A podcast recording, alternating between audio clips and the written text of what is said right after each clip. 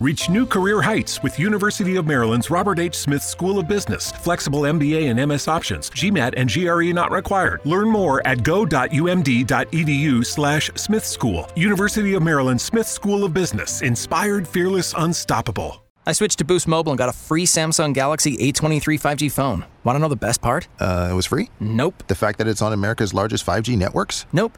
It's the ding.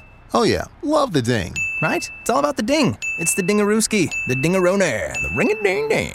Unleash your power to save with Boost. Get a free Samsung Galaxy A23 5G phone when you switch. Boost Mobile. Unleash your power. And the ding. Limited time offer. New customers only. Available on select networks. 5G not available everywhere. One device per line. Tax excluded. Additional restrictions apply. See your local Boost Mobile store for details. Anche di sabato Night Cup è la prima edizione di sabato a farvi compagnia con il racconto di questo mondiale che continua. Luca Farina, Stefano Borghi, ciao ragazzi. Ciao buonasera, buonasera a tutti. Un attimo di ritardo come l'Argentina, però tantissime cose da dire. Un'altra giornata del campionato del mondo che lascia dei segni, che ci regala anche dei momenti storici, non solo il gol di Messi, eh, ma anche quello di Lewandowski. La Francia che secondo me ha dato una dimostrazione non da poco, anche quest'oggi battendo la Danimarca, e poi l'Australia che ha vinto contro la Tunisia. Un peso grosso così sui polmoni dei tifosi argentini, di chi stava seguendo l'Argentina, dei ragazzi allenati da Scaloni, l'intervallo e poi Messi. Sì, sì, sì, è stato questo, è stata una, una serata da emozioni stile ottovolante per l'Argentina, perché è, è, stata la prima partita veramente pesante di questo mondiale, dentro o fuori, quasi una finale, e coinvolgeva una delle favorite accreditate, che aveva deluso moltissimo al debutto con l'Arabia Saudita. L'Argentina nel primo tempo è stata brutta, è stata una squadra piatta, eh, impaurita, paralizzata dai propri fantasmi, l'esatto contrario di tutto quello che avevamo visto nel ciclo di Scaloni dopo la conquista della Coppa America, tutte le cose eh, che avevamo presentato di questa squadra eh, la sconfitta con l'Arabia Saudita, le paure, ma anche eh, certi incastri che non funzionavano a livello tattico.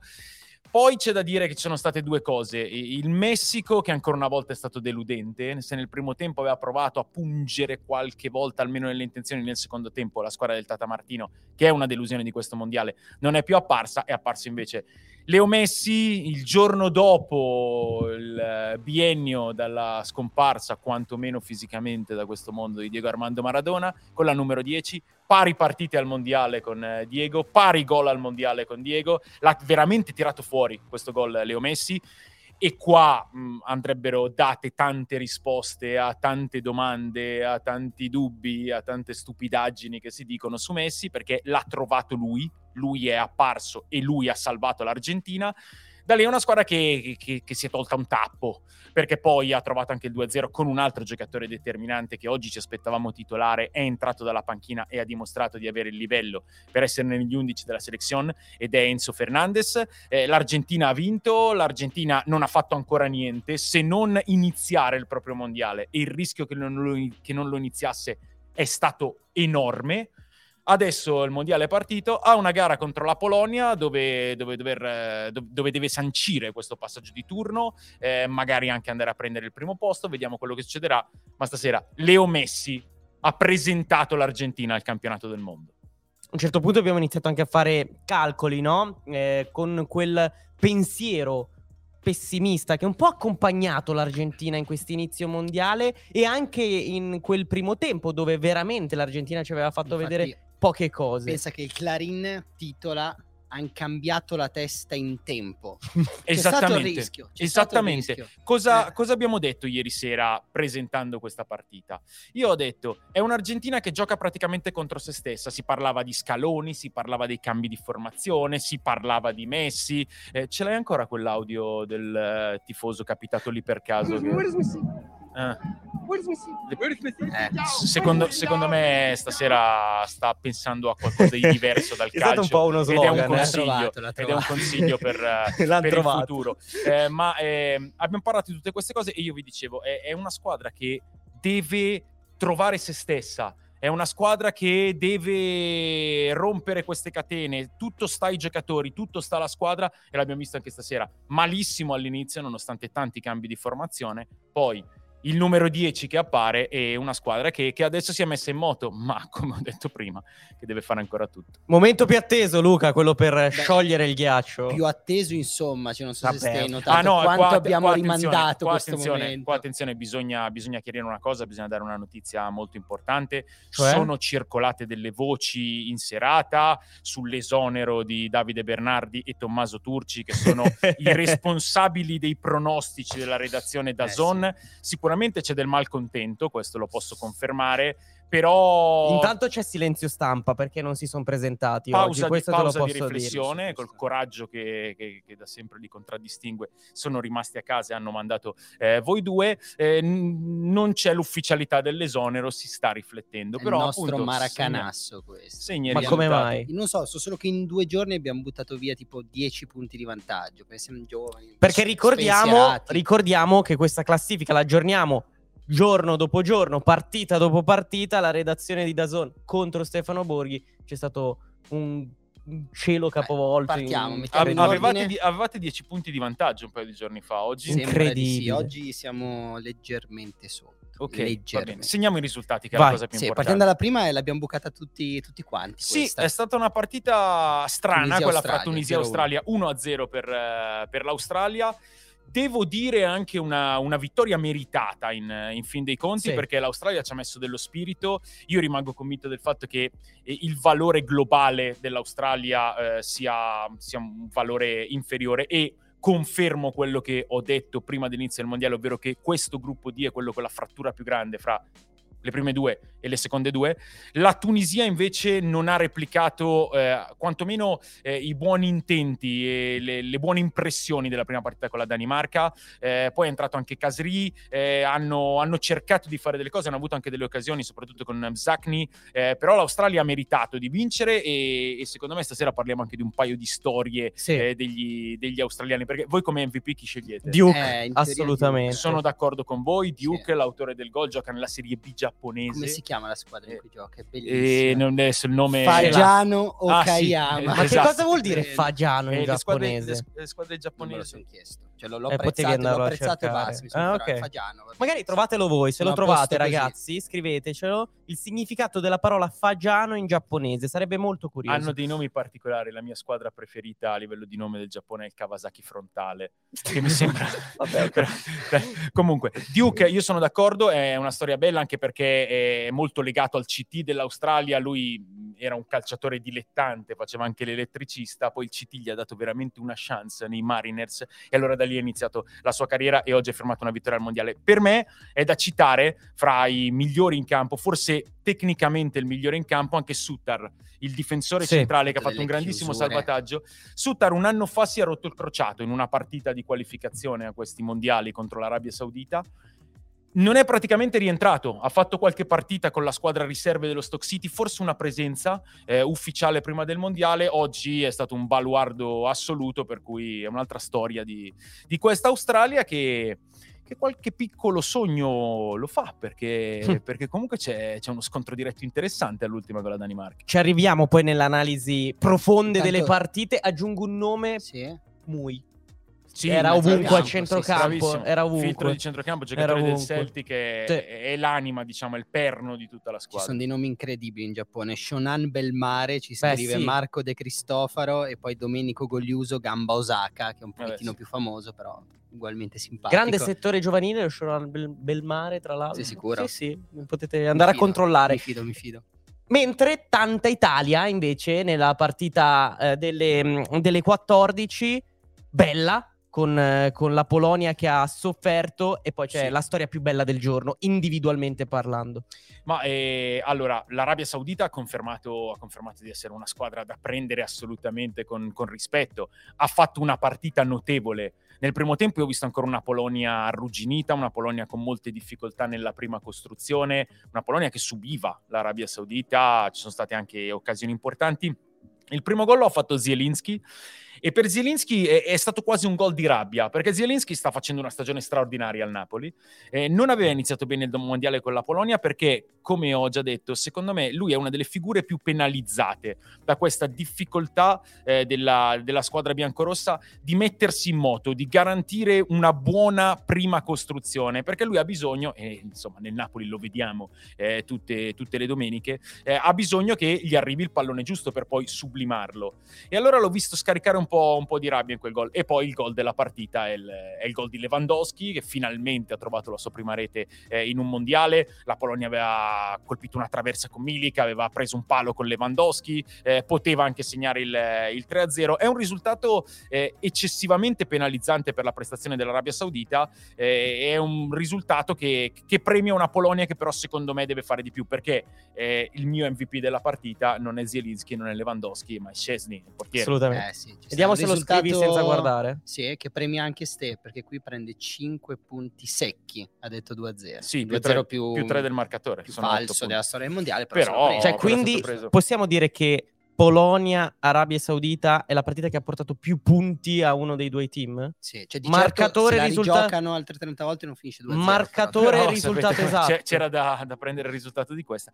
No, eh, parlando di cose più, più serie, eh, l'MVP è Scesni e ancora una volta Scesni ha parato un rigore perché ne, negli ultimi due anni soprattutto credo abbia parato il 40% dei rigori che... Sì, 4 su 10. Perfetto, che gli, che gli, hanno tirato. Eh, ed è stata una doppia parata, perché sul rigore di El Dausari para bene, ma sulla ribattuta fa un miracolo impressionante. Incredibile. La lancio lì è il gesto tecnico insieme alla rovesciata di Richardson più bello del mondiale. Se ci metti entrambe le parate, sì. sì. la doppia parata. Ci può sì, stare. Per me vale una rovesciata. Sì, assolutamente. Assolutamente, ci, ci, può stare. Ne aveva già fatto una gran parata prima, sempre sul Dausari, se non sbaglio, un tiro secco sotto il primo incrocio. E d'altra parte si conferma il fatto che Scesni è un portiere top a livello internazionale. C'è la commozione di Lewandowski, c'è eh, quasi il, il, sorridere di, di Scesni no? dopo una parata del genere.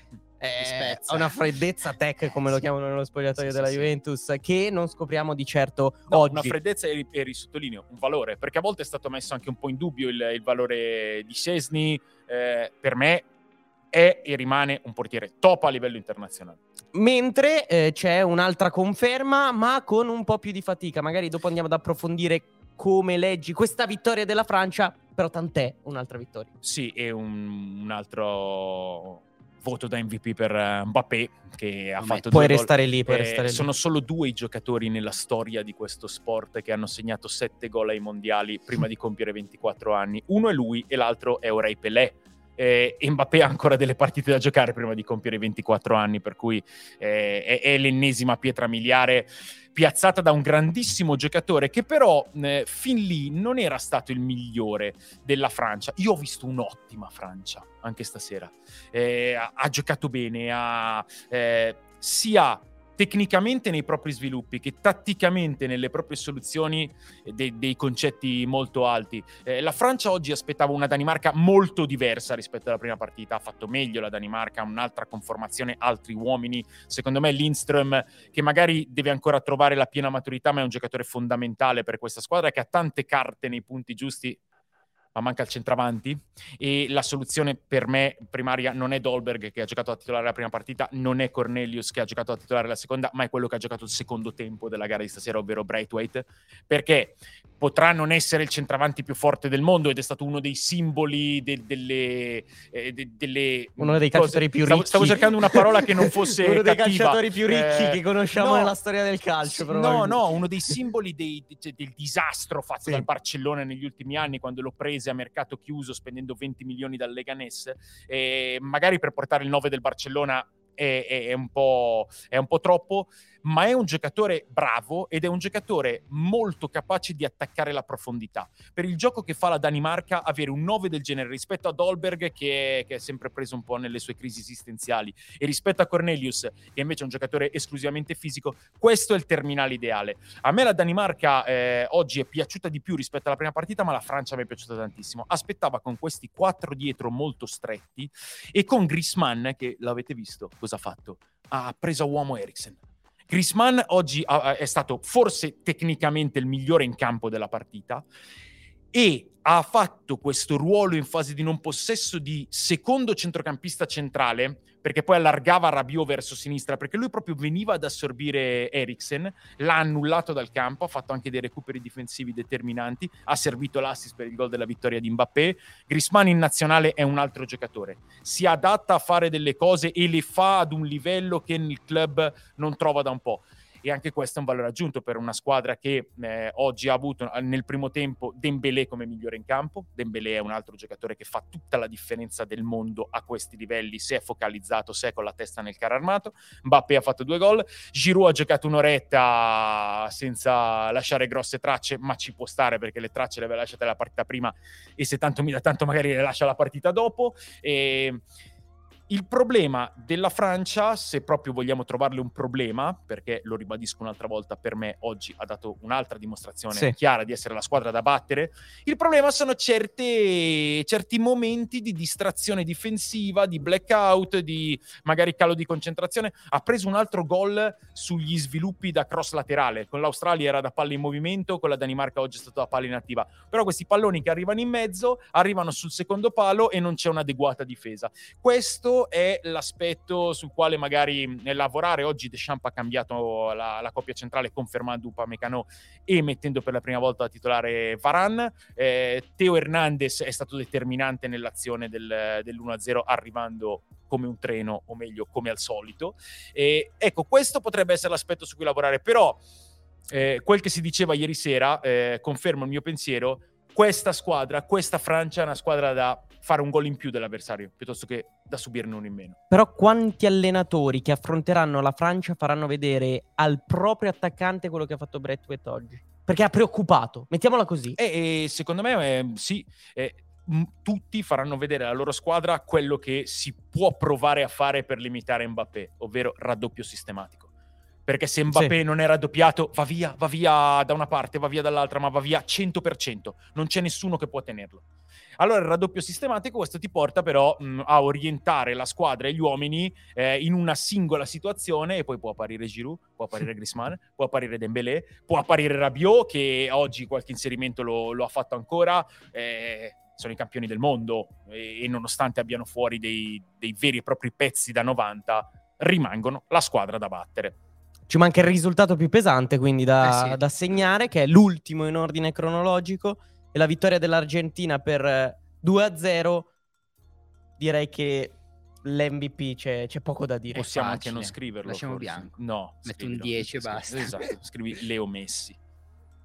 Perché è molto importante ribadirle certe cose, visto che Partiamo... l'emozione ha grande memoria, ma non sempre, evidentemente. Partiamo da qui, Ste. Forse partirei proprio da, da come se l'è costruito, no, quel gol, perché... I switched to Boost Mobile and got a free Samsung Galaxy A23 5G phone. Want to know the best part? Uh, it was free? Nope. The fact that it's on America's largest 5G networks? Nope. It's the ding. Oh yeah, love the ding. Right? It's all about the ding. It's the dingarooski, the dingarone, the ring-a-ding-ding. Unleash your power to save with Boost. Get a free Samsung Galaxy A23 5G phone when you switch. Boost Mobile. Unleash your power. And the ding. Limited time offer. New customers only. Available on select networks. 5G not available everywhere. One device per line. Tax excluded. Additional restrictions apply. See your local Boost Mobile store for details. Quello spiraglio, uh, quel, quel, quel fascio di luce è un po' la luce della speranza per l'Argentina che veramente, come dicevamo prima, sembrava svanire a un certo punto all'intervallo un allenatore come Scaloni che cosa avrà detto ai suoi ragazzi? Perché erano veramente spaventati, c'era quel, quella personalità che mancava forse nei primi 45 minuti. Io non so cosa abbia detto, magari lo scopriremo nel, nelle prossime ore o nei prossimi giorni eh, sicuramente non è un tema di allenatore. Perché la, la, insomma l'abbiamo vista insieme la partita, la vedevamo l'Argentina nel, nel, primo tempo.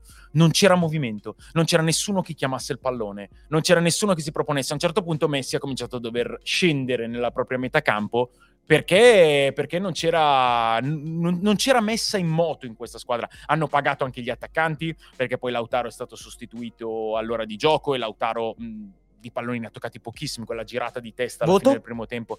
Ma il voto è insufficiente, però è un voto insufficiente, ma pienamente insufficiente alla squadra, perché poi il centravanti è quello atteso da tutti, è quello che deve segnare, è quello che deve eh, risolvere le partite, ma se ti arriva un pallone di qualità in un tempo, prendi 5 come voto, ma come facevi a prendere anche solo un 6?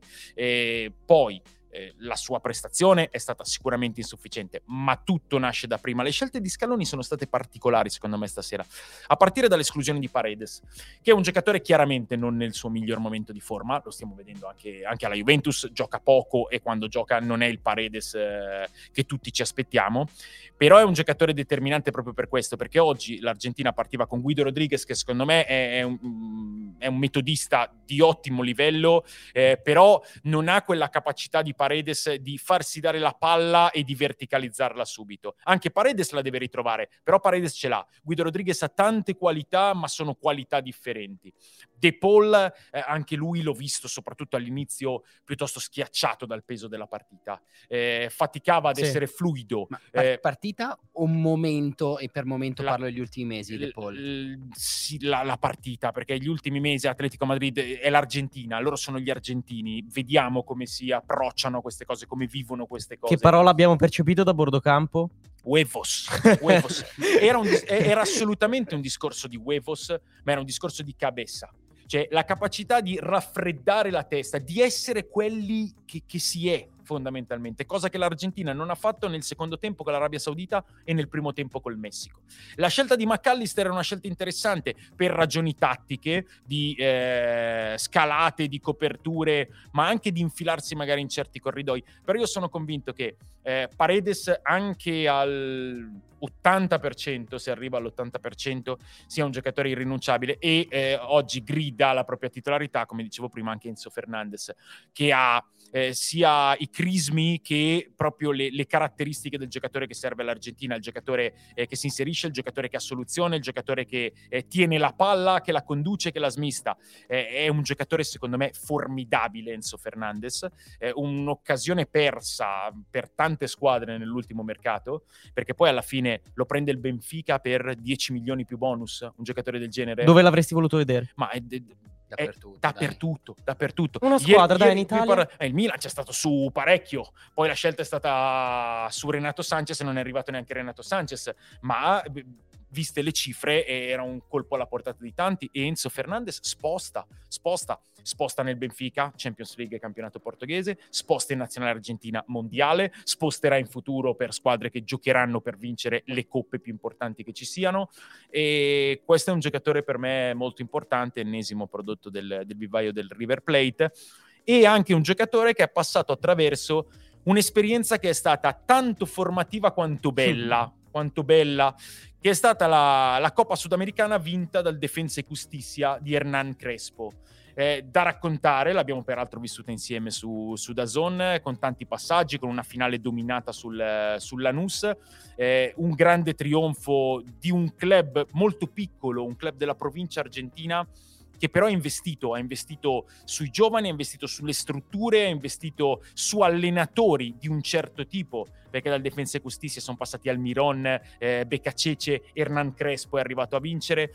Hanno vinto giocando un calcio incredibile, un calcio d'avanguardia, bielsismo trasformato eh, in salsa eh, di Florenzio Varela, che è la città del Defensa e Giustizia, e Enzo Fernandez, che aveva 19 anni, era al fulcro di quel, di quel centrocampo. Eh, sono emersi dei giocatori da, da quella squadra, ma era soprattutto un gruppo che, che faceva cose spettacolari, per cui anche, anche il percorso che ha portato eh, questo, questo, ragazzo e questa gente ad arrivare a questo momento, l'Argentina al sessantesimo era una squadra con l'inferno davanti. Aveva fatto arrivato... un tiro, Fili, non era mai successo sì. da quando vengono registrati i dati statistici al mondiale. Poi è arrivata la luce, come hai detto tu, quella guarda, luce lì che si è vista. Guarda dove guarda. guarda su. Ovviamente eh, parliamo di Messi che è alle nostre spalle in questo momento con una foto emblematica. E lo faccio anche a voi a casa.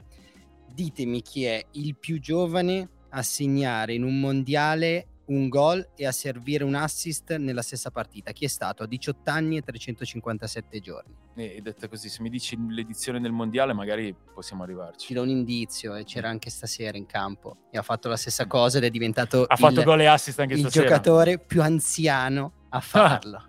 pazzesca questa cosa. Il eh. primo e Messi è stato il più Ovviamente giovane. parliamo di Messi. Parliamo di Messi, ma direi che ormai stasera non possiamo, possiamo anche non nominarlo. si Sì, sì, come facevamo nel tabellone E prima. invece sì, è il sì. caso di nominarlo, dovremmo dirlo Sempre. dieci volte di fila, sempre per, per rinfrescare la memoria. E poi prendo una domanda di Nikolai Nenov e Sì. provo a farci una riflessione. Lui chiede: sei scaloni stasera? Mm. Sei più contento o più preoccupato? E io provo a dire: una Bella. squadra È bella, non eh. è banale, perché una squadra che ha vinto 36 partite di fila si presenta col petto in fuori al mondiale e perde la prima 2-1 con l'Arabia Saudita.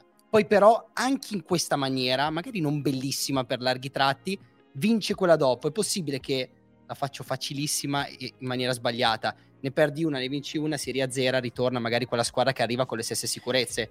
O è Que- troppo difficile da dire? Questo lo vedremo già dalla prossima. Non ho dubbi sul fatto che Scaloni in questo momento sia uno degli uomini più sollevati e più Sollevato, leggeri sì. del mondo. Perché eh, un'ora fa era uno degli uomini più appesantiti e in difficoltà Infatti, sulla faccia della Ah, terra. delle, delle Quindi scene in panchina in, in questo sono momento particolari, lui eh, con i eh, collaboratori teso, Stava eh. sudando Eh, tantissimo. sì, eh sì. eh, vabbè. Ma- Metterei te, Deggio. No, no, ma ci mancherebbe, mi farebbe solo bene, tra l'altro. E la cosa che però mi viene in mente pensando a questo è che probabilmente ste tanti allenatori in maniera lecita sarebbero preoccupati perché non è stata una bella Argentina, però pensando allo spogliatoio umorale dell'Argentina non importava come veniva vinta questa partita. e soprattutto l'ha decisa Messi. È apparso Messi nella tempesta e ha fatto uscire il sole. Questo al di là dei, dei- dei discorsi che io ritengo giusto fare, però eh, andando dentro al gruppo dell'Argentina. Cosa abbiamo detto prima del debutto shock con l'Arabia Saudita? I punti di forza di questa nazionale, eh, la coesione, la striscia di partite senza sconfitte, la Coppa America vinta e una generazione che vede cresciuta, cioè proprio che vede in Messi Dios, cresciuta nel mito assoluto di questo giocatore il più forte del mondo, il più magico del mondo. Una generazione che si è ritrovata persa appena arrivata al mondiale. Chi l'ha tirata fuori? Il loro eroe. Hanno avuto una conferma da questo.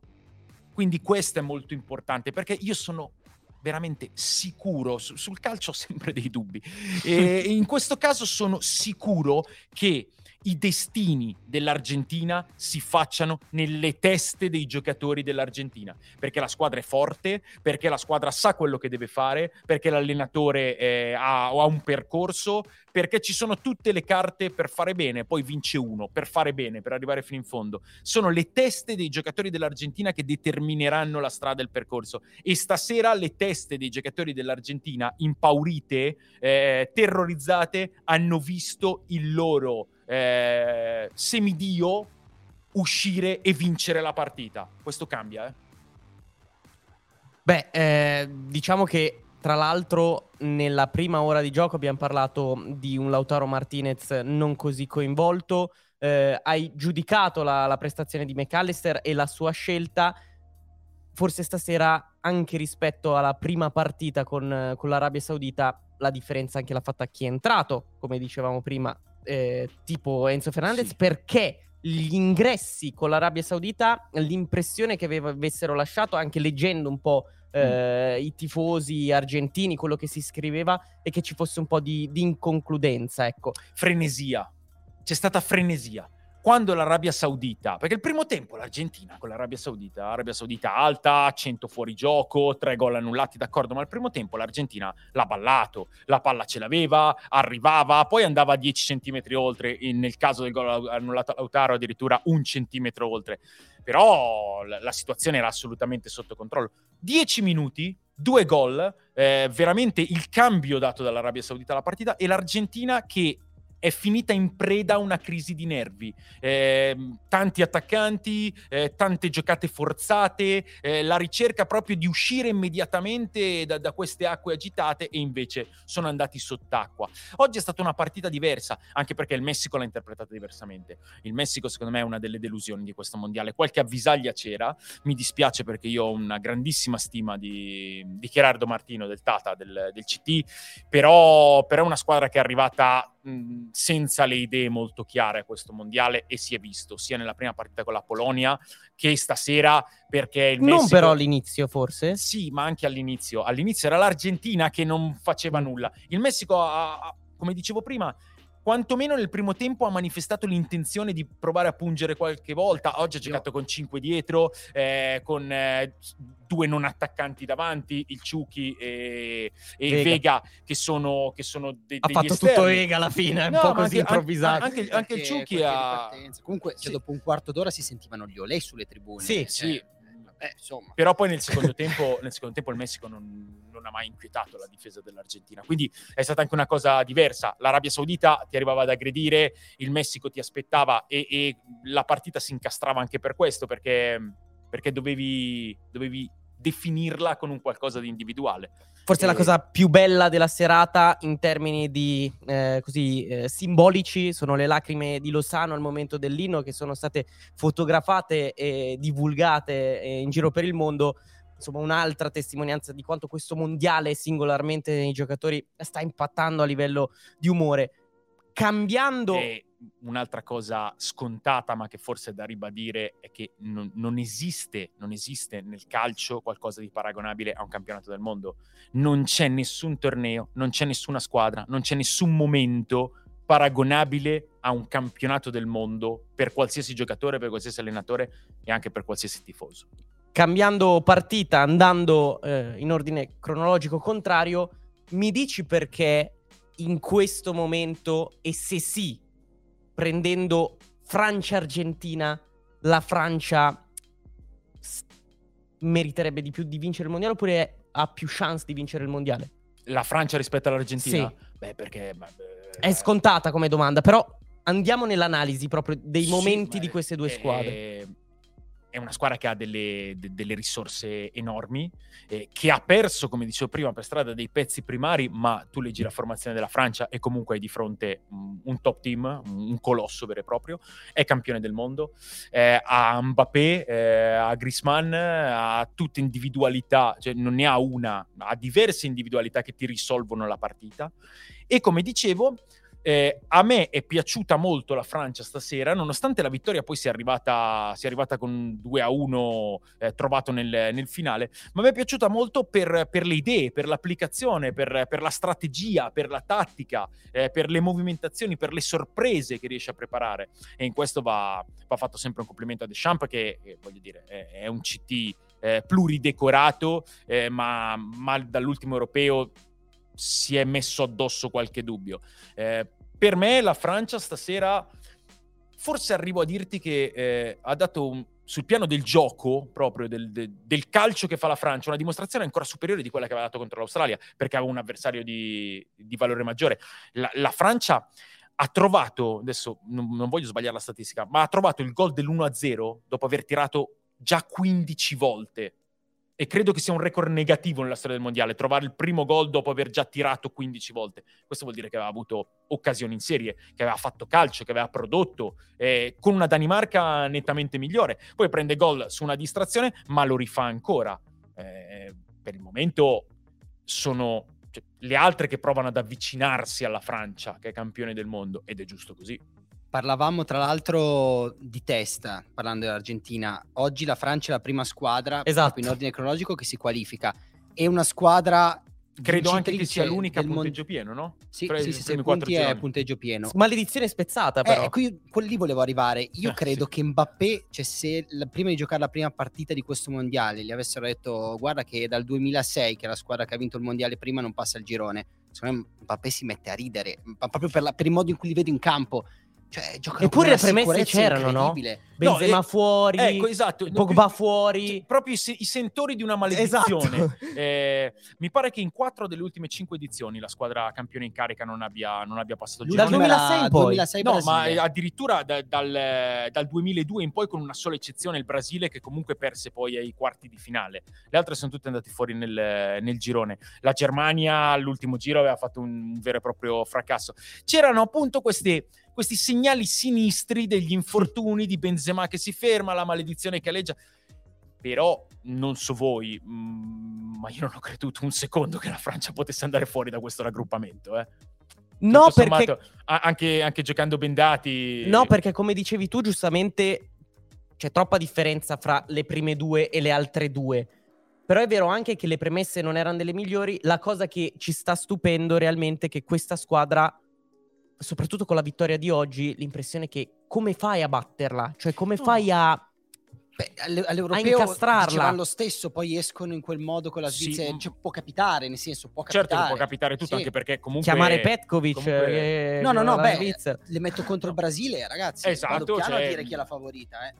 No, sono Insomma. d'accordo, sono d'accordo. Sì, Vediamo, sì, non, è sì, l'unica, però... non è l'unica. No, non è l'unica. Sai è che a me dà l'impressione principali. di imbattibile in questo No, no, momento. non è imbattibile, assolutamente. Ti ho appena detto che eh, difensivamente c'è, c'è qualche blackout. Comunque, oggi, nonostante abbia dominato e giocato bene la partita, perché ho appena finito di dire questo, ha rischiato di non vincerla, eh.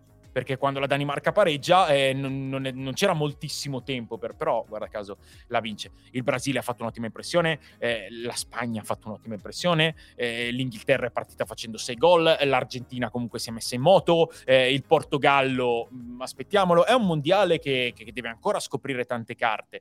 La conferma che ci arriva è che i campioni del mondo sono la squadra da battere, cosa che mh, appunto non era successa quasi mai nelle ultime cinque edizioni perché hanno tolto il disturbo velocemente. È la squadra da battere, ma, ma si può arrivare a batterla, soprattutto nel- nella stranezza, nell'incastro inedito di questo campionato del mondo. I nostri amici cosa ne pensano? Eh, sulla Francia parlano di, anche di prepotenza come strapotenza fisica, eccolo qua. Samuele Coppola, non solo qualità tecniche, anche proprio relative ai giocatori come Rabiot, anche il discorso fisico Sì, emerge. perché poi lì in mezzo, tra le tante conferme che arrivano, Chouameni, Chouameni è giocatore top class mondiale. E Questo arriva al Real Madrid, pagato 100 milioni fra fissi e potenziali bonus, eh, a mm, 21-22 anni.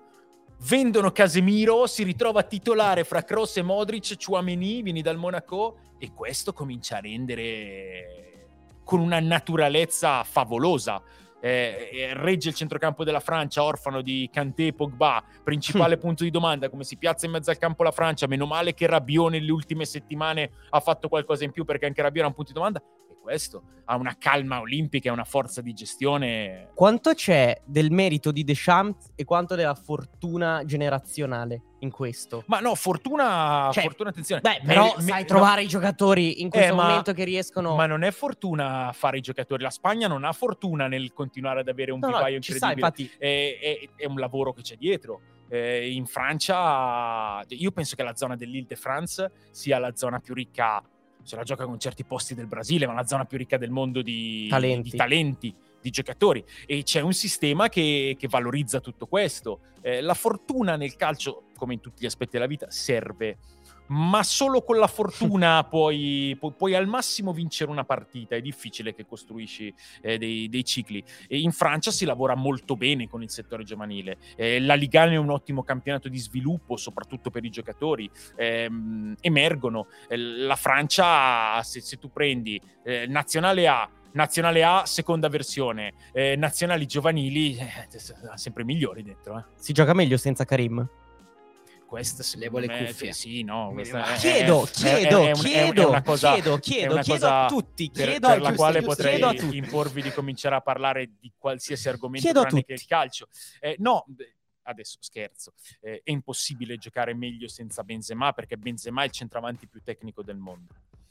Queste voci che rimangono sospese, però esistono, del fatto che nello spogliatoio non fosse, diciamo così, il più Ah. simpatico, eh beh, Eh. insomma, si si sta dicendo, si sta eh, sussurrando. Io non lo so se sia vero, perché purtroppo non ho mai avuto il piacere di entrare nello spogliatoio della Francia. Lo Eh, chiediamo eventualmente. No. eh, non lo so. Eh, però, però, sai, quando, quando queste cose emergono, magari qualche, qualche fondino eh, può esserci.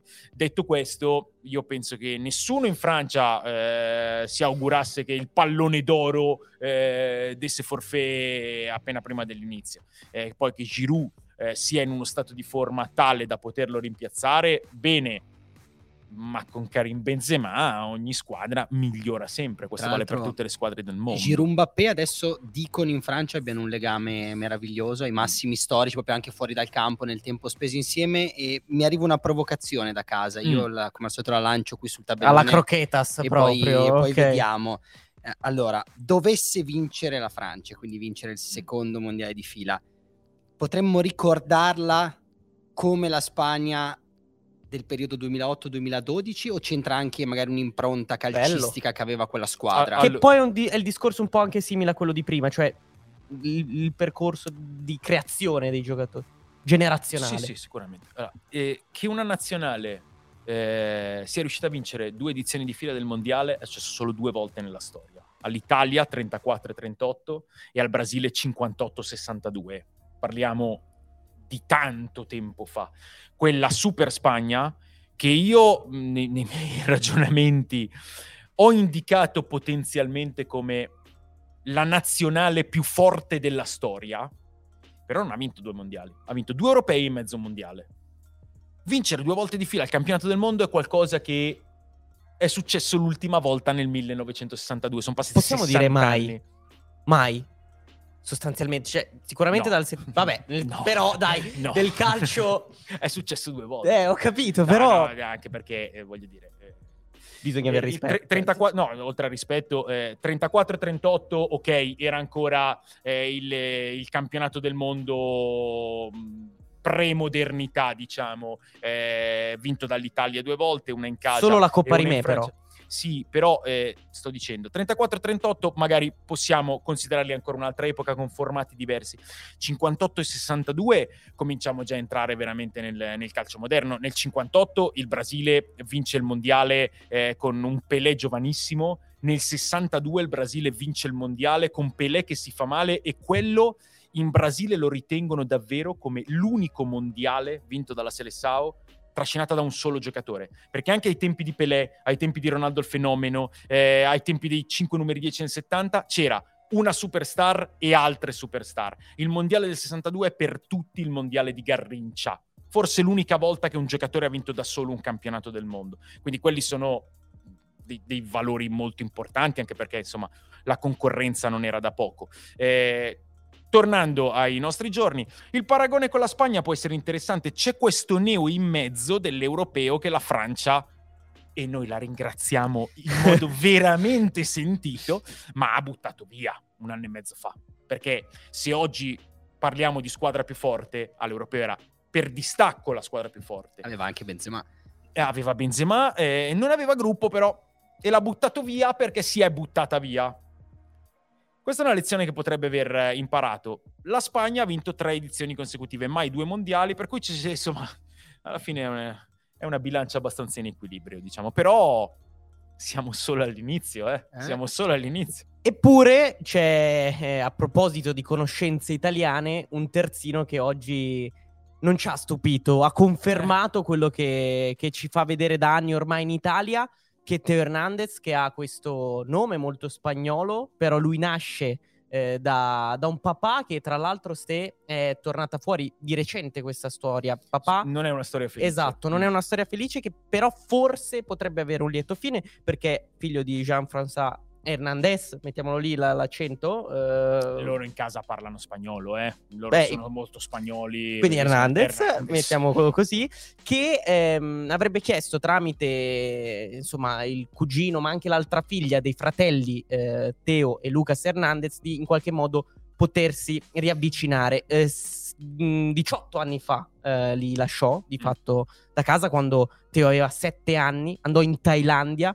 Dicono per problemi con ehm, la ex compagna di allora, avrebbe chiesto appunto questo nuovo incontro e pare ci siano le possibilità affinché papà possa ritrovare i due figli. Sarebbe sicuramente una bellissima storia, è un percorso di vita di Teo e Lucas Hernandez piuttosto complicato. In questo contesto Teo, tra le altre polemiche poi che sono subentrate nella scelta no, della nazionale, perché lui cresce calcisticamente in Spagna, poi di fatto eh, torna a vestire e riceve una, una convocazione con, la, con la nazionale francese, in questo contesto la Francia arriva a avere questo giocatore che non aveva nel 2018 che può aiutarla anche ad arrivare in fondo in questo mondiale. mondiale di Teo Hernandez inizia perché suo fratello si rompe il crociato. Se vogliamo parlare di cose anche mentali, perché Teo Hernandez è la riserva di Lucas eh, e quando eh, Lucas scelse la Francia in Spagna ci fu veramente un po' di terremoto perché, perché ci contavano e, e, invece lui scelse la Francia. Quindi il mondiale di Teo inizia perché suo fratello si rompe il ginocchio e addirittura oggi eh, intraleggevo una cosa che, che insomma se, secondo me se è vera poteva anche rimanere privata, che addirittura Lucas abbia sì. pensato al ritiro prima di, de, dell'intervento. Sì, è vero. Sì, se sono congetture, sono congetture un po' fuori luogo. Eh, se è vero, magari non... è stato un momento indubbiamente molto difficile. A me non piace tanto che, che vadano in piazza queste cose. Comunque, considerazioni mie personali. E, e nella, nel, nel, parlare di Teo c'è, c'è, da mettere anche questo: cioè la forza, la maturità mentale trovata nel trovarti lì eh, eh perché sì. a tuo fratello è capitata la cosa più dolorosa possibile per un calciatore. Inizi un mondiale dopo dieci minuti ti fa crack il ginocchio e rispondi a questo modo rimanendo lo stesso. Teo Hernandez ha sempre mostrato, eh, anche all'inizio della sua carriera in Spagna, eh, queste, queste, caratteristiche, questa possibilità di essere un esterno dominante, un terzino che diventa ala e che diventa tutto. Però eh, io credo anche che sia da sottolineare la crescita imponente che ha fatto in Italia e nel Milan perché adesso è uno che difende, è uno che ha i tempi giusti, che ha anche le, le variazioni di velocità, mentre prima era esclusivamente una, una velocità incredibile ma unica. Eh, è un giocatore che anche, eh, ha cresciuto la, la tecnica pura, perché prima andava di slancio, adesso Teo Hernandez è quello che, che, ti fa il dribbling, è quello che, che ti fa la giocata. Ma che assist ha fatto oggi? Eh, con Bappé? Ma tra l'altro, è... la lucidità con cui arriva sul fondo dopo quella corsa è la appoggia indietro perfetta sul, sul piede di cioè, Mbappé. Cioè, può diventare, cioè lo è già in eh, realtà, già. Que- quella catena lì tra Teo e Mbappé, io sono andato a vedere, gli ha fatto l'assist per la vittoria in finale di Nations League a San Siro nel sì. 2021 contro la Spagna. Sì. È un assist totalmente diverso, cioè da praticamente d'esterno nello spazio. Oggi fanno quella giocata combinandosi. Velocità e, di pensiero e, e tutto. Cioè, la, la fortuna che abbiamo è che cioè, non lo scopriamo oggi, ce lo vediamo tutte le settimane, Teo. Però vederlo insieme a Mbappé è Beh, già, già, in campionato Leao, certo, ecco, con Leao non fa, è uno che va piano. Delle, eh. delle, fasce sinistre più, più forti d'Europa, ma, ma e quindi vuol dire che c'è molto anche del suo. secondo me oggi Teo Hernandez è una cosa che non vi avrei detto due anni fa, perché vi avrei detto, eh no, beh certo, eh, poi bisogna valutare le cose che succedono davvero, ma oggi superiori in assoluto terzini sinistri, laterali sinistri rispetto a Teo Hernandez nel calcio mondiale, non so, ditemelo voi. Quindi hai risposto a Giordano Piscina che infatti ci chiede è il miglior terzino del mondo. Se, non, se non, è il migliore è nel Gota in assoluto, perché poi lì dipende anche dal momento di forma, dipende dai gusti, dipende da un po' Chi di lo cose. sfida? Beh, eh, adesso al di là del rigore sbagliato in questi mondiali, Alfonso Davis eh, come, come terzino sinistro sì. eh, non è niente male. Eh, Cancelo vogliamo eh, considerarlo... Cancelo è destro o sinistro? Cancelo è tutto ed, ed, è forse il numero Chiediamo uno. Chiediamo a Spalletti nel caso. Ehm, però, eh, insomma, il lotto comprende Teo Hernandez, eh andando a chiudere, andando verso la chiusura del, del, capitolo Francia, aggiungo anche che Griezmann, come Mbappé, ha raggiunto Zidane in una classifica, Mbappé nei gol al mondiale, Griezmann negli assist, quindi come cresce no? eh, questa, questa, gioventù francese. E allora vi, vi proponiamo, no, Luca, un, un bel giochino. Un giochino di quelli che ci piacciono. Sì. Sei pronto? Oh. A me, a me diverte, diverte, diverte, molto. Siamo però... andati nel futuro con la testa. Sì, sì, perché di solito facciamo esatto dei giochi andando a vedere un po' il passato. Qui andiamo nel futuro. Mm. Allora, i numeri di Mbappé al mondiale. Ha giocato 9 partite e ha segnato 7 gol. Mm. Il capocannoniere della storia dei mondiali è Close, 16 mm. in 24. Mm. Ci siamo detti, poniamo che abbia una carriera fortunata, quindi senza degli Speriamo infortuni. che non ci senta perché altrimenti no, no, no, infatti... si sa che i francesi con gli scongiuri dove le mettono forti, le mani, eh, dove le mettono? Lo so, non, sì. io non avrei dubbi, però la, la, la, non so se si usa anche in Francia non lo so, ma io apotropaico, però sì. se ci sta ascoltando comunque glielo consiglio. Vabbè, la, domanda molto profonda che ha partorito la redazione di Dazone ecco. è sicuramente supererà Close, mettiamoci quando lo prende? Abbiamo messo 2026, 2030, a 37 anni nel 2034. Nel 2034 avrà 37 anni. lo giocherebbe come lo sta giocando oggi Ronaldo e non è assurdo che, che Mbappé possa arrivare a correre ancora forte a quell'età lì. Già 2026 Secondo me oltreoceano già ci arriva. Altre, cioè subito a USA, Io ho Messico, paura Canada, ad esprimermi, ho prossimo. paura ad esprimermi perché, perché veramente poi in futuro può succedere qualsiasi cosa. E secondo me è quello che ribadisco io, poi spero che lo prenda già in questo, non, non- non so cosa dire, eh, perché poi può Qualcuno succedere veramente di tutto. quest'anno. Eh, appunto. eh, solo Pelé ha segnato 7 gol in un campionato del mondo prima di compiere 24 anni. Quando, cioè, può Mbappé superare questo record? Io dico di sì, poi magari entra in crisi e non, eh, non segna più. Ma è questo il dato importante in futuro, quando lo prenderà, gli auguro di prenderlo e, e che lo prenda prima o poi cambia poco, anche perché eh, non possiamo prevederlo. Ma eh, pensare alla storia del calcio e pensarlo, tra l'altro già campione del mondo, ha neanche 24 anni, beh, li, li compie il giorno della finale, 24 anni, sbaglio? Eh. 18 dicembre, controllate. Eh, può essere, faccio subito un check. Comunque- Sicuramente lui è dicembre 98 e- e- o è il 18 o il 19. E- Ste sette gol mancano, ne ha fatti Il 20, il 20 il dicembre. 20, allora non il 19. magari- Quindi- È già quindi conclu- in ogni caso concluderà il mondiale prima di compiere 24 Ha fatto anni. già tre gol in due partite, no? Sì. In questo mondiale, Sì. siamo d'accordo. Tra l'altro, eh, gancia eh, l'insuperabile Valencia, Mm. il protagonista assoluto di questo Bello, mondiale. Uno ce l'aspettavamo, l'altro Esatto. invece il regalo del mondiale, quelli che te- ti Sì. regala il mondiale, Valencia. Sì. lo ci- il Shabalala di turno. E, quindi immaginiamo che anche in questo mondiale potrebbe Sì, realmente 2026. comunque, insidiare Cioè, close. fare altri 7, gol. Gli mancano sette gol. Farlo in questo sarebbe clamoroso, eh. Eh, se, se- se fa 7 gol la Francia vince il mondiale. No, no, di più 9 deve fare Appunto, per prendere. cioè, Nove. eh, 9, sì. 9, 9, sì. scusate, eh, matematica. Ah. Non ero Ma- grande. Dai, 2026 a in ogni Spagna caso, è- anche fossero stati 7, se, se Mbappé fa altri 7 gol, vuol dire che la Francia vince il mondiale. E Io aggiungerei un altro No, pallone no. d'oro in quest'anno solare, lo darei a lui. se Eh, ci ah, sono. beh, no, certo. ma- Un omaggio. e, sareb- e sarebbero 10. Qualcuno ha fatto 10 gol in un'edizione del mondiale? Sì, Jules Fontaine li ha superati. Sì. Mi, so- mi sono fatto una domanda e mi sono dato una risposta. Allora, d'altra, par- allora d'altra parte è questa. Mi segno le cose del mio quadernino degli appunti. Polonia-Arabia Saudita. C'è una grande eh, squadra eh, di, di giocatori che giocano in Serie A eh, in Mm. questa Polonia. Perché abbiamo parlato di, di Piotr Zielinski che, che ha sbloccato la partita, che è uno dei protagonisti del Napoli di Spalletti. Ha fatto un po' scalpore la sostituzione, è arrivata all'ora di gioco, non l'aveva presa lui. benissimo. Per Però- quello che ti dico che secondo me Zielinski è un po'.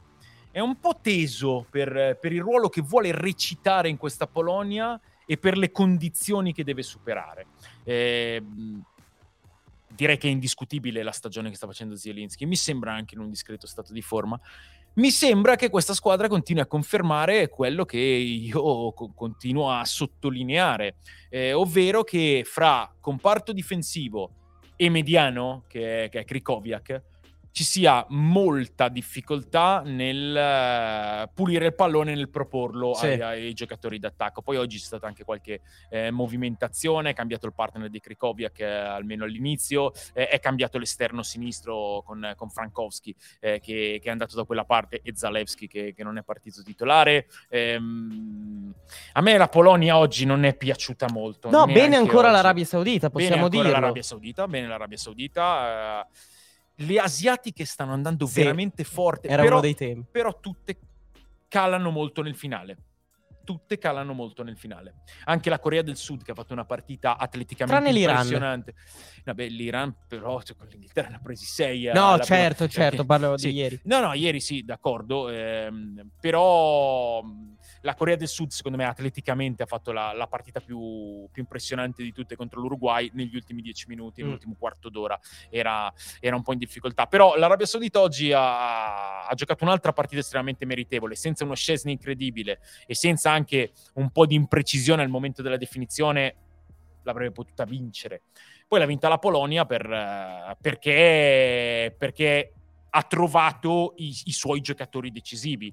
Lo stesso Lewandowski, eh, Zielinski su un'azione che comunque era stata di, di Lewandowski, eh, Milik che ha colpito una traversa e poi ha fatto staffetta con Piontek. eh, Assurdo che non abbia giocato contro il Messico dal primo d'inizio. Posso dirlo?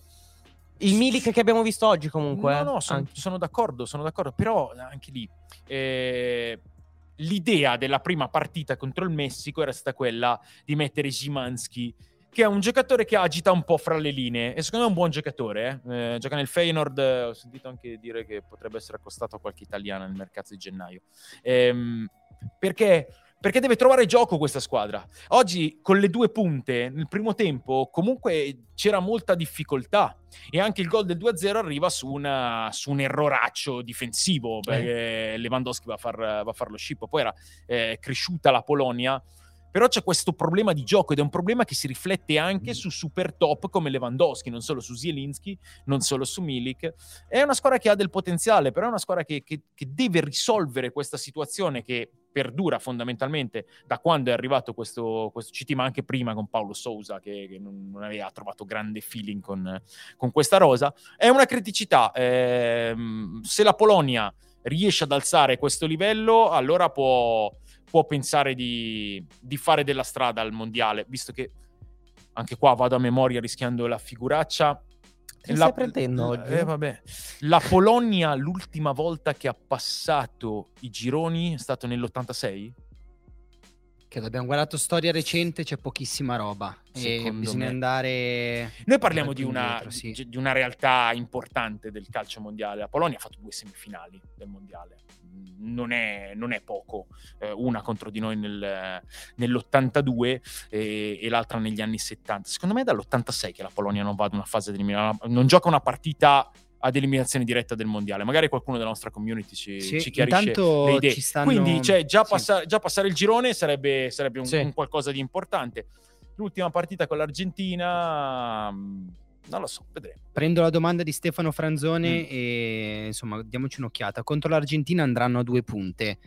Eh, potrebbe anche ricambiare. Cioè, l'impressione che ho avuto anche oggi è che cioè, appesantissero l'attacco, certamente, perché sono due grandi attaccanti, però tra di loro non li ho visti sempre legare. Non so, è vero che sono tanti anni che, che comunque è una coppia in nazionale. Chi è che, chi è che però... si è accoppiato con Lewandowski? anche nei, de, nei, club, dico. Cioè, non credo sia un attaccante prettamente a cui Secondo... ci devi accoppiare. Secondo me non è un problema di... Esatto, cioè è un non problema. No, no. Milik oggi ha, ha, portato una qualità nella gestione della palla quando doveva tenerla, eh, nell'aiuto ai compagni. Ma, ma Milik è un giocatore importante. Eh, non è un problema di chi con Lewandowski, come eh, o Lewandowski, eh, perché eh, se oggi non avessi segnato parleremo di un Lewandowski In flop. Crisi, eh. certo. Ok, perfetto. Il problema non è quello, il problema è quello che, che sta dietro. Eh, come eh, vi dicevo prima dell'Argentina, sì, Lautaro insufficiente, Di Maria ha tentato qualcosa e ha trovato poco, eh, Messi erano già pronti a metterlo in croce ancora, e gli attaccanti, gli attaccanti, gli attaccanti. È una squadra che non giocava l'Argentina nella prima ora, nel primo tempo. E questo si riflette su, sulle possibilità poi de- degli attaccanti. Ci conferma Nick Secchi dalla redazione che è l'86 l'ultima Bene. volta insomma, che, che passa alla spa- fase successiva. Una parolina più che doverosa alla squadra di Renara. È uscito mm. in settimana il video eh, di, di, quello che ha detto alla sua squadra all'intervallo contro l'Argentina, a testimonianza del fatto che abbia avuto un impatto diretto sulla sua squadra. Però la cosa che, che impressiona, diciamo, positivamente di questa Arabia Saudita, al di là dell'errore di Aldausari su calcio di rigore, guarda no, gli incastri mm. del, del calcio, lui che... Sì, non, eh, l'ha tira- non l'ha tirato benissimo il rigore però secondo me Scesni è stato veramente super nei movimenti. Nel... Eh, ma è forte lui. No, no, è fortissimo. Ho aperto... l'immagine del... Come muove i piedi. Guardate la danza è... che fa con i piedi. Eh, sposta il sinistro, mi pare, aprendolo in un modo che chiunque avrebbe pensato ad un tuffo dall'altra parte, poi va, va da questa. L'ha proprio parato Scesni, anche se il Dausari non l'ha tirato benissimo. Per un ciuffetto d'erba, il tallone di sì. Scesni è sulla linea, quel eh. fermo immagine tra l'altro c'è bisogno di Scesni a, parate, a parare i rigori?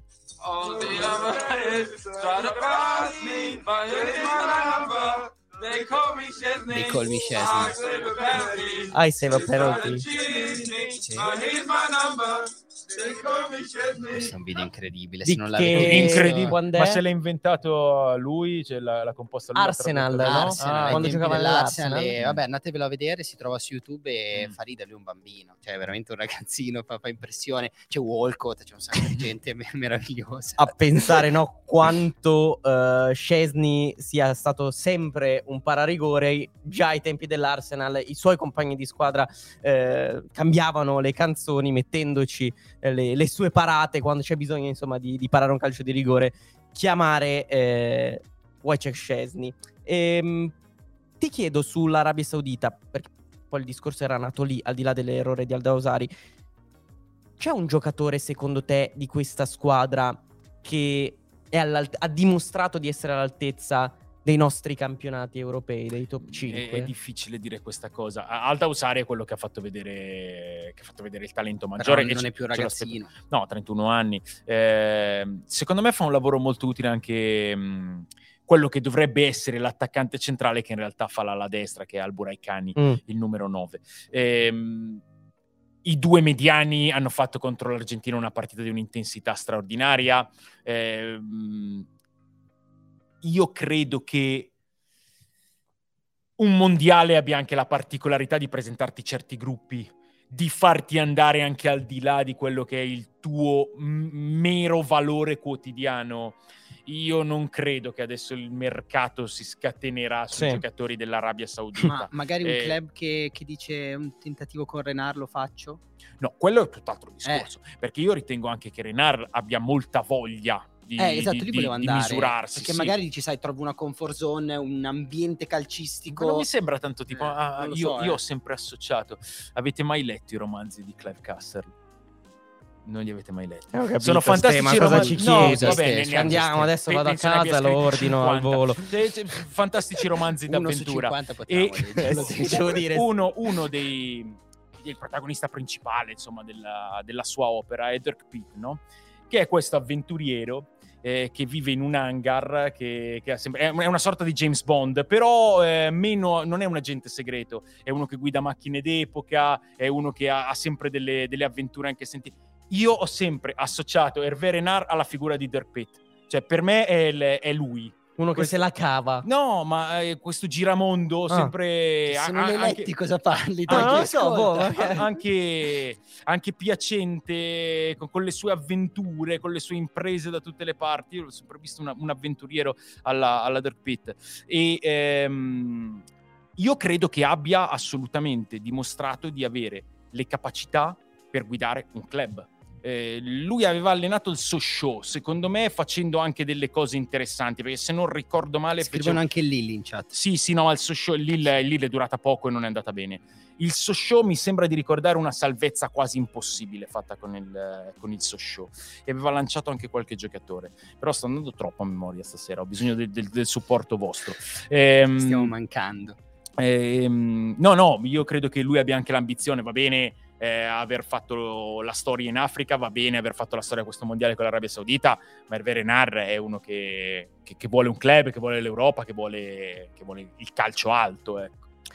Mentre ha dimostrato, come dicevamo prima, di essere un bel giocatore, Duke, andando a completare eh, il, l'analisi delle quattro partite di oggi, eh, un'Australia che va ulteriormente a um, con, consolidare quel concetto che dicevamo prima delle asiatiche o comunque asiatiche, asterisco, per quelle che hanno giocato la, la Coppa d'Asia, chiaramente l'Australia e l'Oceania, in geografia sono migliore rispetto che in matematica, e, ehm, però uh, Duke ha fatto vedere, oltre che un bellissimo gol tra l'altro, colpo di testa. Bello, bello. Da... Posso dire bello. qual è la cosa più bella del gol? È il fatto che lui fa partire l'azione prendendo il rilancio, spalle alla porta, la smorza, poi abbassa la testa, inizia a correre verso l'aria. A me è piaciuto proprio tutto, cioè per me il numero 9 è il gol che se fossi un numero 9 vorrei fare, cioè proprio, faccio il mio lavoro di aiuto alla squadra e poi vado a raccogliere il lavoro sì. dei miei compagni in area. La spizzata eh, esatto, la, la, del, la delicatezza del tocco. Sì, sì, molto, anche l'esultanza, dai, col figlio col Jackson. bimbo, bellissimo. È un'altra, un'altra cartolina, mm. un'altra cartolina, sì.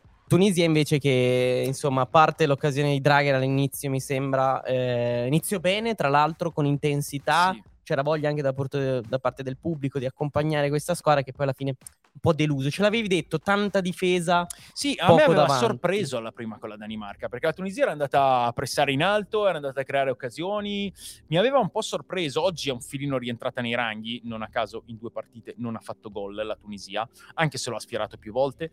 C'è un po' questa questa cosa di Casri che secondo me è il miglior giocatore di questa squadra però eh, alla prima ha fatto zero minuti, eh, oggi è entrato negli ultimi 20, non mi sembra proprio nel, nell'apice della sua forma, è un giocatore che divide anche un pochino. Ehm, io non mi aspettavo molto di più dalla Tunisia. Oggi secondo me poteva vincere la partita. Anche per certe scelte che sono state fatte in certe azioni, in certi momenti. Mzakni è stato il più pericoloso di tutti, però eh, alla Tunisia manca qualcosa per essere una squadra da, da ottavo di finale del mondiale. E oggi l'Australia l'ha vinta l'australiana, ne- in che senso? Con, con grande spirito, eh, con concetti anche abbastanza semplici perché eh, lo si è visto fin da subito. Eh, il comparto sinistro della squadra, tutti mancini, quindi nessuno a piede invertito, nessuno c'è dritti per la loro strada, ha cominciato a, a crossare in serie da quella parte e il gol come l'ha fatto, crossando di lì e segnando di testa. L'ha vinta l'australiana, l'ha vinta meritatamente. Sulla Tunisia chiedono di Casari, se Eh, è un oh, po' fuori forma e lui e anche Keshrida magari dall'inizio, po', Sì. un po' questi due nomi. Eh, Casri l'ho appena detto, Sì, è, i nomi che arrivano. È, è quello il, il discorso. Anche se il, il centravanti continua a, fare, continua a fare delle partite apprezzabili, sia sul piano fisico, poi non, non è sicuramente il più fine del mondiale, ma, ma- ma Jebali? neanche il secondo. Sì, Jebali. Dice Eh, ne- ne- neanche il secondo. Eh, però per- lui non ha fatto male né alla prima né alla seconda partita. Però poi eh, non fa male e gol zero, eh, perché manca qualcosa. Domani Spagna-Germania, ste, ed è il big match Come no? della, della giornata, della domenica, della seconda domenica del- di questo mondiale in Qatar. Ehm, diciamo che Flick, partirei da qui, ha detto di avere un piano. Eh. Qual è il piano per fermare la Spagna che va bene, ha giocato con la Costa Rica e tra poco sentiremo anche un Luis Enrique particolarmente, come sempre, carico. Il piano che può avere Flick e la sua Germania. Fare gol. Fare gol. Domani io vedo una partita da, da parecchi gol. Sarà 0-0 marmoreo, ma... eh, Beh, no, sì, visti gli ultimi perché- pronostici, No, no, no. Eh, eh, ma infatti c'è quello che mi preoccupa, che io concentro di solito. cambia il sbaglio. vento. Eh sì, ma no. Eh, allora, respiro un pessimismo rassegnato attorno alla Germania. Ma anche leggendo la stampa, sentendo i commenti, addirittura eh, si parla di un, un pessimismo anche all'interno della, della federazione, cioè la Germania è già fuori dal mondiale, la Germania ha floppato, la Germania eh, non è più la Germania, la Germania deve ricostruirsi. Io andrei un filino cauto ancora. Hanno perso male la prima con il Giappone, però hanno perso male perché non l'hanno chiusa e perché il Giappone è andato è andato fino in fondo sia atleticamente che soprattutto nel, nel piano tattico. Infatti ab- abbiamo messo come MVP di Germania-Giappone Moriyasu, che è il CT del Giappone. E- ma la Germania aveva fatto gran calcio nel primo tempo e anche all'inizio del secondo. La Germania poteva tranquillamente, con un po' più di eh, attenzione, perché rimane una squadra, ed è veramente paradossale dirlo della Germania, rimane una squadra un po' frivolina, eh, che, che si specchia, frivola. Eh, eh, togli questo e la Germania per me è una potenza e poi ha, ha- ha, eh, delle, delle debolezze dietro al di là di Rudiger e del portiere Neuer. Ehm, è un po' sbilanciata perché eh, attacca eh, con Rauma a sinistra e molto meno eh, con il terzino destro che è stato Sule nella prima partita ma non hanno un vero e proprio terzino destro di percussione. Eh, ci sono un po' di cose che non sono perfette, ed è chiaro. Mm. E ehm, credo che soprattutto la chiave sia quella di, di, di, compattare il gruppo proprio per mettere la mentalità di una squadra che può reagire. Tocca reagire per forza contro, contro una squadra che la prima partita ne ha fatti sette. E questa è la grande difficoltà. Però io il, pessi- il pessimismo dichiarato di fondo che, che- che sento eh, in Germania le- leggendo e ascoltando, io lo condivido Eh, fino a un certo ma- punto. eh. Infatti ti volevo chiedere, per, ehm, per capire un po' meglio questo che recepisci, cioè dopo il 2006, nelle edizioni fallimentari dell'Italia e delle non edizioni dell'Italia ai mondiali, l'hai mai recepito questo? Beh, noi siamo specialisti nell'esaltarci tantissimo prima di solito. L'ultimo europeo è successo il contrario, guarda caso l'abbiamo vinto. Eh, noi se partiamo esaltati perché Balotelli è forte come Neymar, tutte queste cose, facciamo delle figuracce epocali. Se partiamo che siamo degli scappati di casa e non possiamo andare da nessuna parte, vinciamo. Mondiale 82, eh, Mondiale del 2006 addirittura c'era. Calciopoli e l'ultimo europeo. Perché noi siamo bravissimi a non capire niente, per poi poi eh, saltare sul carro. Succede spessissimo così nel- nell'ambiente della critica, ma anche del, de- del pubblico italiano. In Germania, in questo caso, secondo me, l- l- si sono rassegnati un po' troppo presto. Non, non lo c'è, so. c'è un dettaglio domani, magari conta zero, magari no, però lo sottolineano in chat sia Gio22 che Samuele Coppola, che a livello temporale sapranno il risultato del Giappone. Una vittoria del Giappone può essere un peso ulteriore.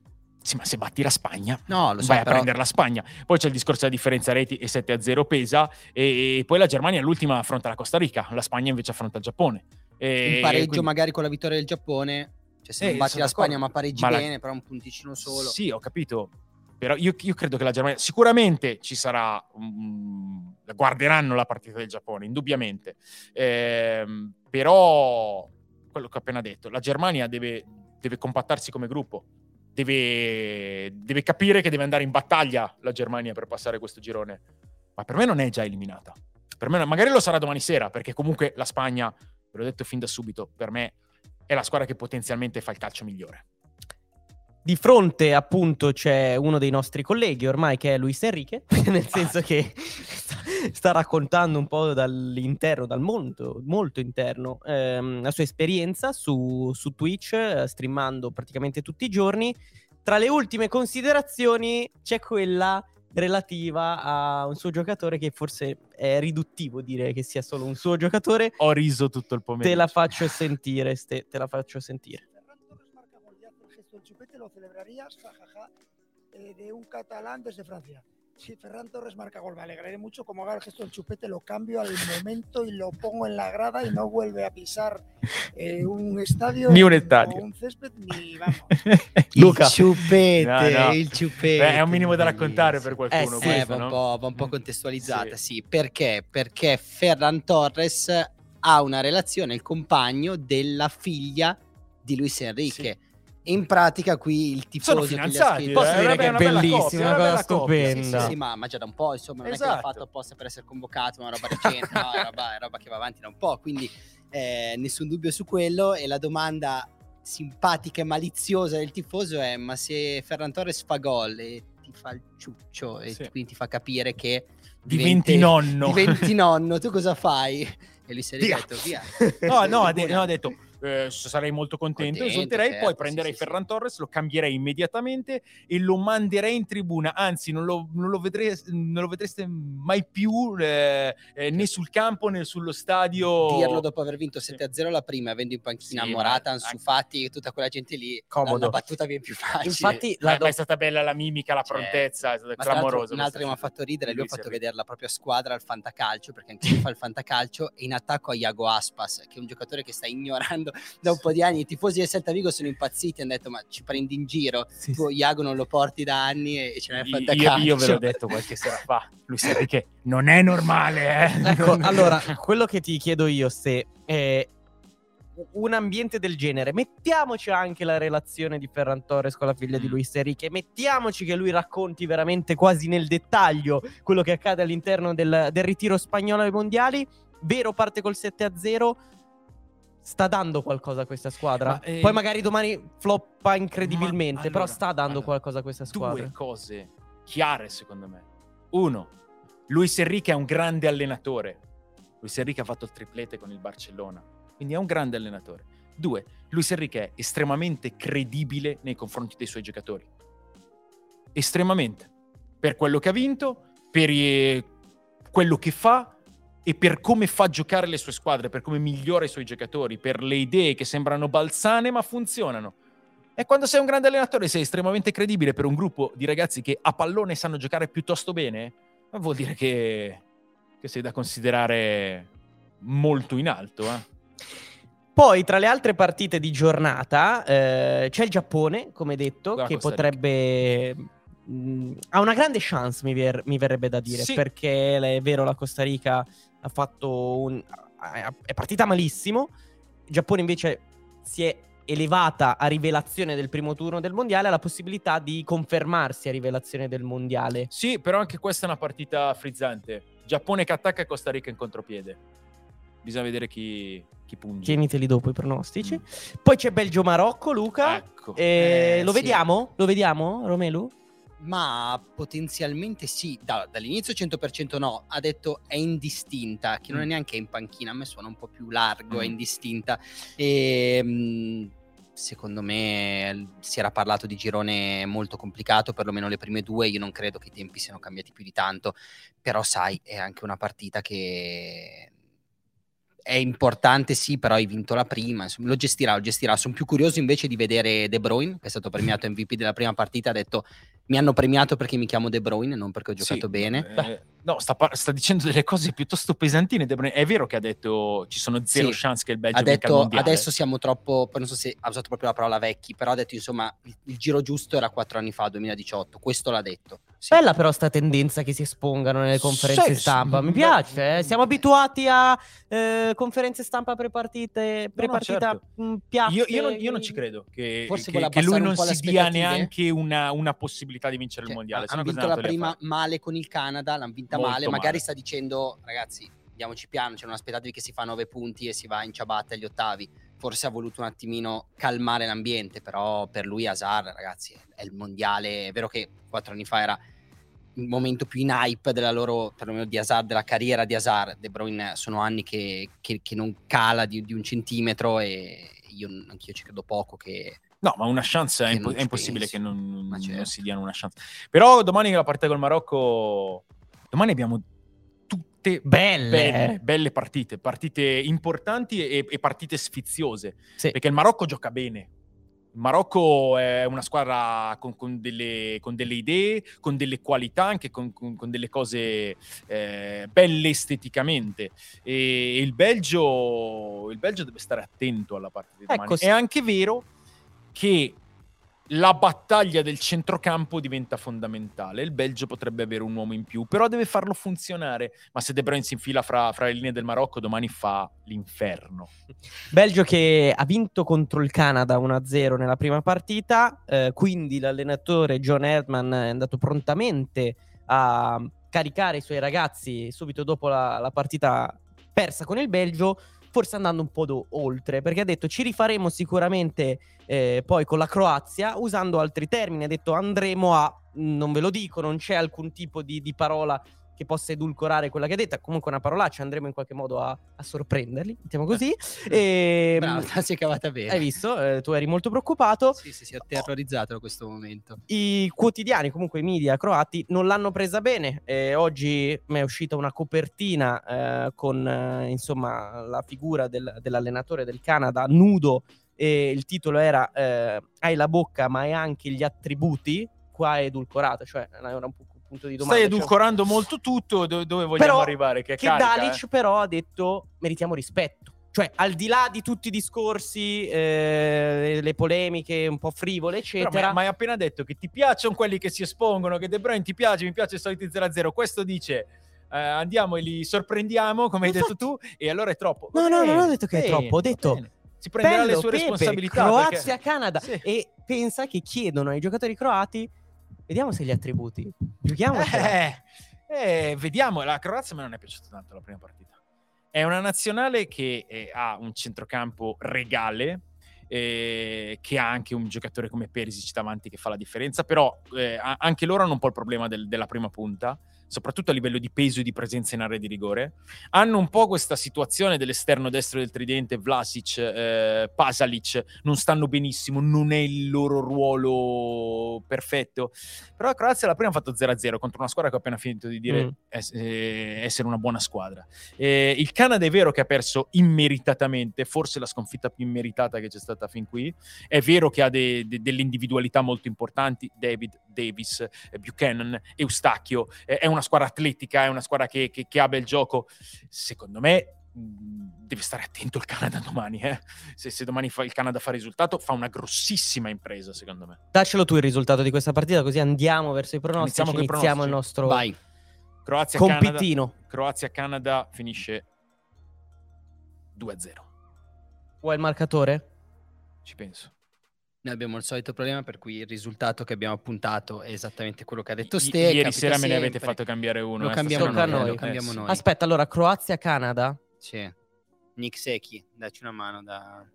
Tra l'altro il risultato che mi avete fatto dietro. cambiare ieri sera era l'1-1 fra Galles e Iran, che voi vi siete tenuti. Davvero? Sì, che voi vi siete tenuti facendo 0 punti. E io invece ho dato il 2-1 all'Iran e ho preso un punto. Mica è testimoniato. ma Sì, rimane, rimane.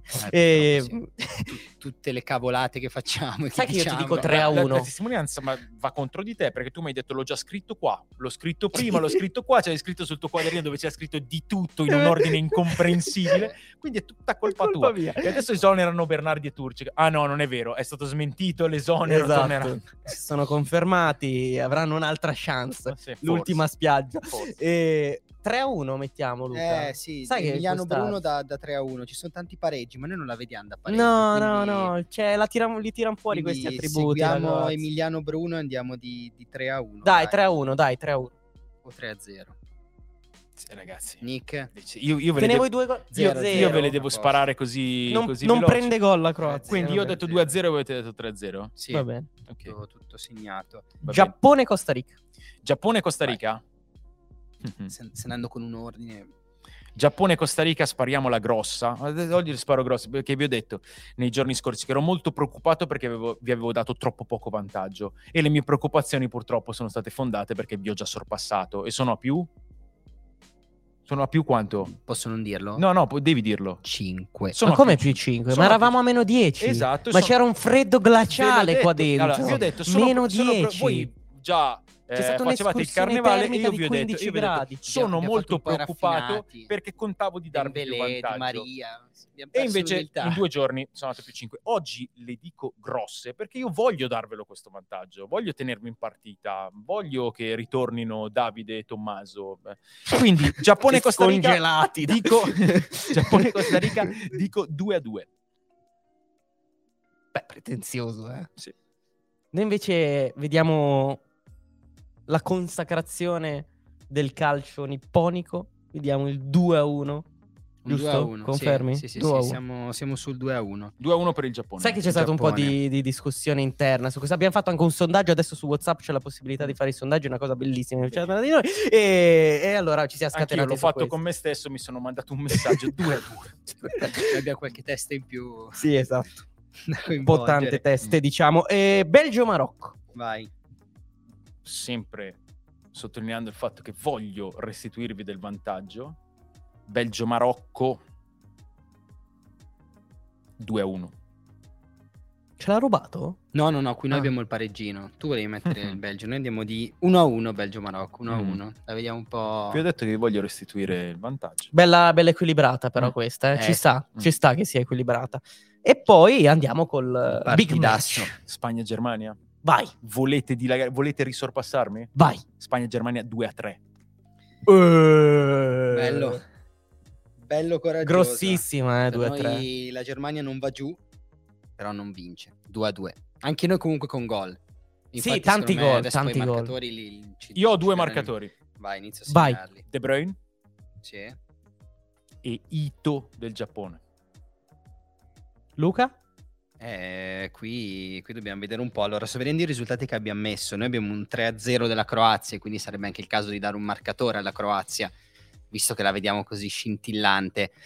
E in un attacco di follia a me viene da dire Kramaric, ha detto che l'ho visto in una maniera veramente brutta nella prima partita. Stai scherzando Eh, col fuoco, Luca. eh. Eh, Ragioniamola. Mi, mi dicono Pasalic, però non so neanche se parte titolare. Vlasic gioca? ma non mi fido. Vabbè, voglio andare su. Mettiamo Modric? C'è- No. C'è un rigore, lo tira lui? No. Come l'hai detto? Eh, anche neanche avessi detto chissà che nome. E... Spagna-Germania? Beh, lì Da- lo tiriamo Prendiamo fuori. lì. dai. Ma non è che ci possano aiutare dalla community. Secondo me... Nel frattempo se mi importate un caffè perché io sto aspettando voi, non so. Allora, c'è qualche... Vabbè, in realtà è Marocco Ziyech, però vabbè, ci danno Kovacic, Kramaric... Dai, ma ci voi- sono due pesi, Voi avete tutto Completamente giorno, eh. impreparati. Voi avete tutto il giorno per fare questo. Io le faccio questo, cioè, non abbiamo altro da fare dei giù io e te oggi. Mi siete tutte le partite. Non è vero, se- abbiamo visto tutte le partite, Eh, c'è la Serie B domani, ste... No, tu dai. arrivi con un bagaglio. Allora, sto, sto perdendo il conto, ci sono dei grandi perisi. Cioè, Roberto Bronzino mi dice è l'uomo dei gol pesanti. Ci stanno Quindi, aiutando i ragazzi. Roberto Bronzino ci mettiamo nelle tue mani, mettiamo perisi. cioè. Anche voi contro di me. Vabbè, Tutti me ne ricorderò. Stanno dalla parte di chi è sotto, è giusto, esatto giusto. aiutateci Eh, a rimontare Dai, uno, uno di Spagna-Germania e anche qua arrivano gli Avers. Io però non lo vorrei proprio dire. su questo siamo stati pessimi eh. Tommy e Davide secondo me ci odieranno essere arrivati impreparati coi marcatori ai, Sì, ai sì, pronostici sì, se qualcuno dice di portare ci cacciano ste, ci cacciano dai È molto giusto. quindi Spagna-Germania dai oh Mettiamo il marcatore della Spagna, mettiamo Alvaro. Parte titolare secondo te, Ste? Non per chiedere un vantaggio, però secondo te cambia qualcosina? Secondo te, o- cioè, sono 5 minuti che mi sto annoiando, vi do anche un consiglio. mettilo mettilo mettilo dai Mettiamo Morata. Se segna Fatto? Ito, io non voglio più, fare io non mi questo presento giochino. più io non mi Basta, presento più Basta, vieni da solo, Ste, se segna Ito. Ito. Chiudiamo, chiudiamo con Ito, bello. Bello, Ito. Ho una Ci- paura ci di Vabbè, avrò ragazzi, sogno eh, stanotte. Ragazzi, allora, l'ho, eh, fa- l'ho fatto apposta per farvi ritornare davanti perché, ripeto, oggi è stata una brutta giornata per la redazione di Dazon, eh, se- sono, spariti i capi del comparto pronostici, questi ragazzi oggi sono arrivati e non mi salutavano, erano tutti... io non, non ci tengo così tanto, un- voglio farvi ritornare avanti domani, infatti ho fatto questi pronostici. Potete mandarci messaggi di sostegno su YouTube dove rimarrà la puntata, potete rivederla in app su Dazon, potete riascoltarla su tutte le piattaforme di streaming mattina. Come podcast, eh, come podcast, certo. Eh, Ste, incredibile ma vero, abbiamo fatto una settimana di Night Cup domani, quindi e siamo ancora solo siamo all'inizio. ancora all'inizio. A domani! Ciao ragazzi. Ciao ragazzi. Message and data rates may apply. Guys, got hair loss? I know what you're thinking. Should I shave my head, comb it over, wear a hat? Just stop. This isn't 1970. Keep your hair and your confidence because Bosley, America's number one hair restoration experts, can give you your real hair back permanently. Check them out today because they're giving away an absolutely free information kit and a free gift card to anyone that texts EASY to 203203. Dude, you don't have to look like your dad because this isn't your dad's hair loss treatment. People all over the country trust Bosley because they're ahead of the curve. They use the latest technology to give you your real hair back. And the best part? Bosley's permanent solution is protected by the Bosley Guarantee. Let Bosley show you for free how awesome your hair could look with an absolutely free information kit and a gift card for $250 off. Text EASY to 203203. That's B A S Y to 203203.